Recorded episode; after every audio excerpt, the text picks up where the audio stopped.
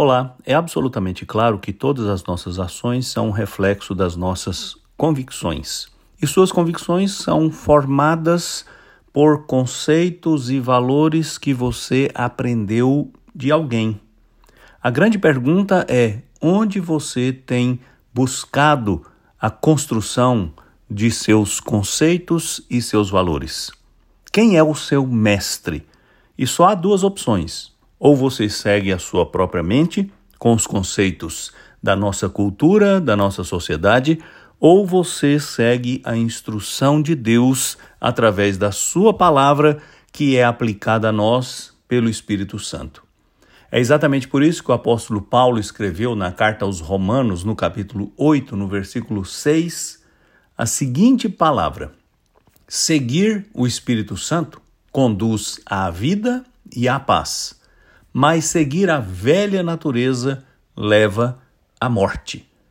A velha natureza é aquela inclinação do homem que atendia apenas aos seus interesses, que era dominada pela cultura dos homens, que em geral se opõe ao que Deus quer, que é rebelde, que é incrédula, que é intransigente, achando que é autossuficiente mas a vida guiada pelo Espírito Santo, que recebeu a graça de Deus, que abraçou a Jesus Cristo pela fé, esta, de fato, é a vida que agrada a Deus.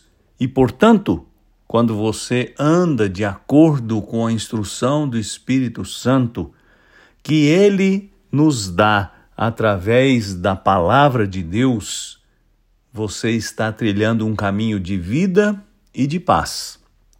Mas se você resiste a ouvir o que o Espírito Santo de Deus diz e segue a sua própria mente ou a cultura que nos cerca, você está trilhando um caminho de morte. Então hoje você pode fazer uma escolha: seguir o Espírito e a vida ou seguir sua própria mente e a morte. Eu sou Aguinaldo Faria, pastor da Igreja Presbiteriana da Moca, em São Paulo. Vamos orar.